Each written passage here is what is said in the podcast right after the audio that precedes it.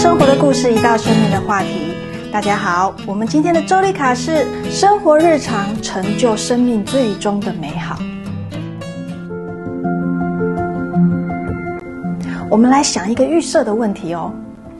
如果有一位您心里很在乎的人，以我们人类平均寿命来看，只能再有五年的时间，那我们想想，如果是这样，我们彼此的生活跟相处，您是会想改变，还是照旧呢？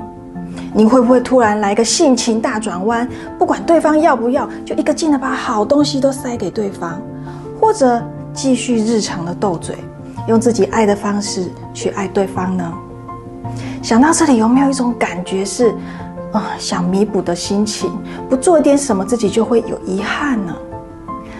朋友们，现在请您闭上眼睛，试着想想心里所爱的那个人。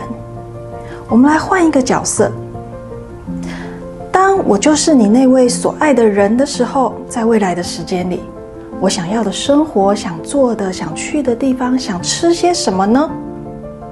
是一起去爬山、露营、环岛、逛百货公司，还是一起吃火锅、包饺子、擀面条？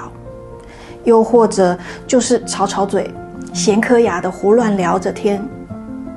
这个时候会觉得，除了笑容是代表爱，连吵嘴、争执也是爱呀。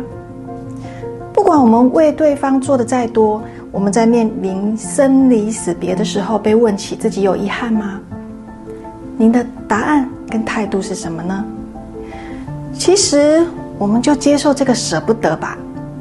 曾经有人很感慨的说：“我最难过的其实不是离别，最难过的是我知道我们将会忘记。”时间是一个很有趣的存在，它是过去、现在也是未来，在我们的生活里都在时间里。